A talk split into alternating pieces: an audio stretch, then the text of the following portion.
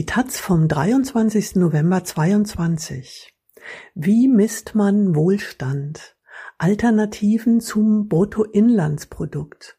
Mehr Wirtschaftsleistung bedeutet mitnichten ein besseres Leben. Warum es an der Zeit für Alternativen zum BIP ist und welche Möglichkeiten es gibt. Von Svenja Bergt. Jedes Jahr in den Urlaub fliegen? Sich eine tolle neue Couch leisten, einen neuen Laptop? Ja, für viele Menschen ist das Wohlstand. Es ist ein Wohlstandsverständnis, das angesichts von Inflation und ins Stocken geratenen Lieferketten immer mehr unter Druck gerät und durch eine Erkenntnis, die sich nur langsam durchsetzt.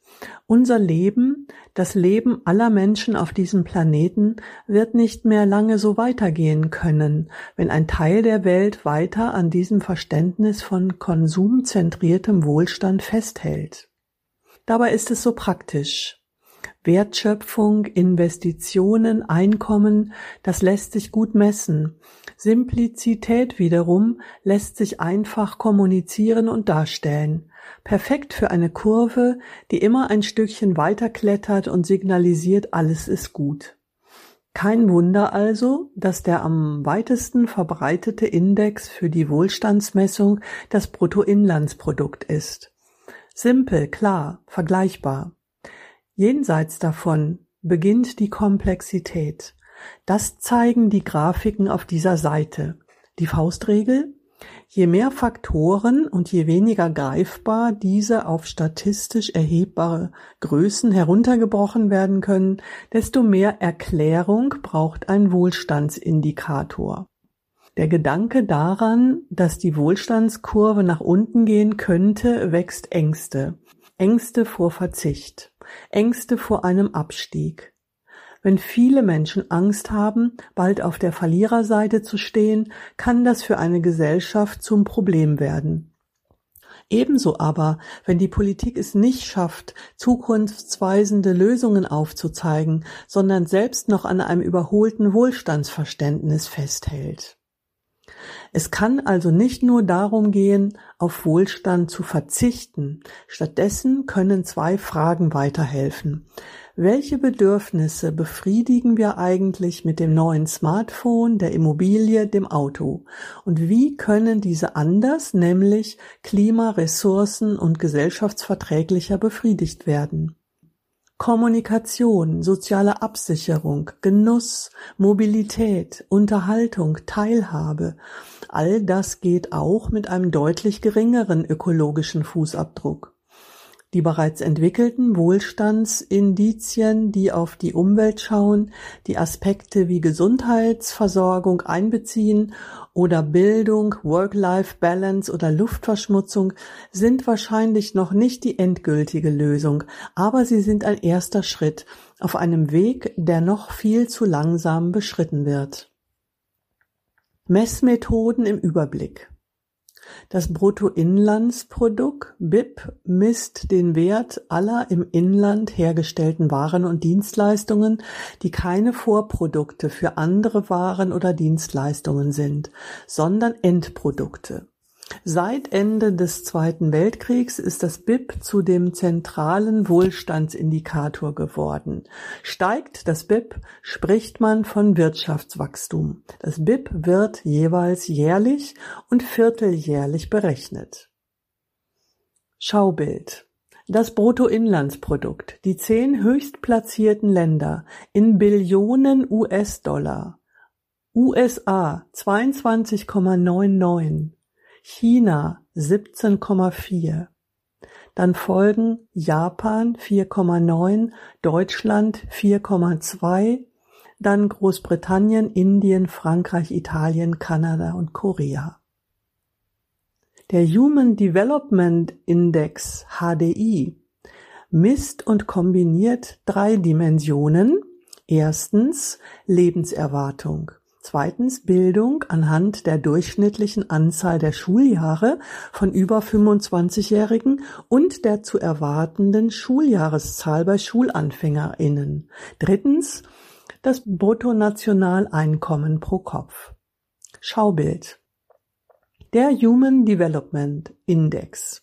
Die zehn höchstplatzierten Länder. HDI-Wert Schweiz 0,96, Norwegen 0,96, Island 0,96, Hongkong 0,95, dann folgen Australien, Dänemark, Schweden, Irland, Deutschland, Niederlande. Der Planetary Pressures Adjusted Human Development Index PHDI ergänzt den Human Development Index HDI um eine ökologische Komponente, die Kohlendioxidemissionen und den ökologischen Fußabdruck pro Kopf. Die daraus errechneten Werte werden von dem HDI abgezogen. In einem Land, in dem es keine Belastung für den Planeten gibt, wären also beide Werte gleich. Aufgrund der identischen Platzierung mehrerer Länder müssen hier elf Nationen abgebildet werden.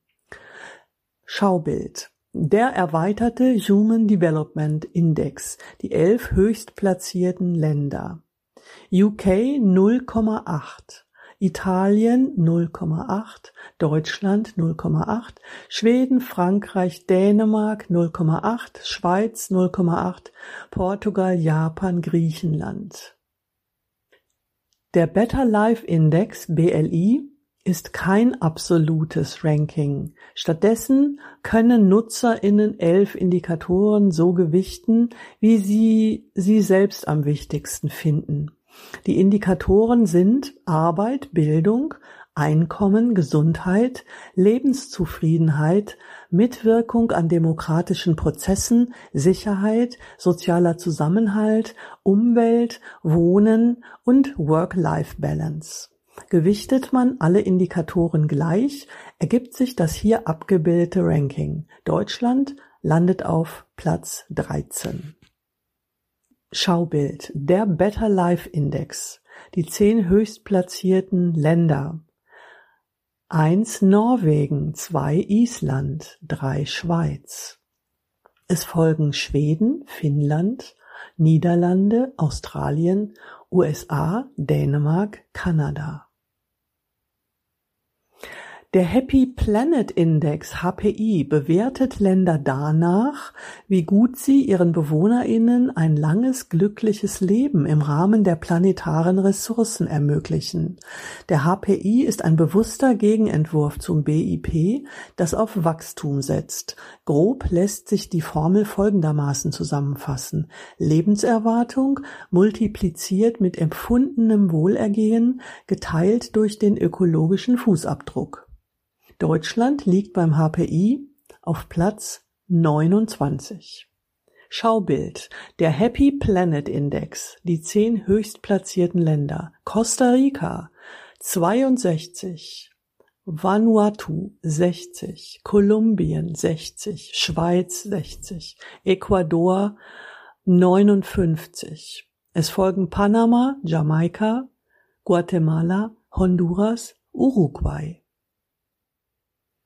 im Gegensatz zu vielen anderen Indizien, die Ländervergleiche ermöglichen, funktioniert das Recoupling Dashboard länderspezifisch. Recoupling heißt Rückkopplung. Der Index arbeitet mit vier Indikatoren. Soziale Solidarität, Handlungsfähigkeit einzelner Menschen, materieller Wohlstand und Zustand der Umwelt. Das Recoupling Dashboard soll damit für das jeweilige Land die Wechselbeziehungen zwischen wirtschaftlichem Wohlstand, sozialem Wohlstand und ökologischer Nachhaltigkeit veranschaulichen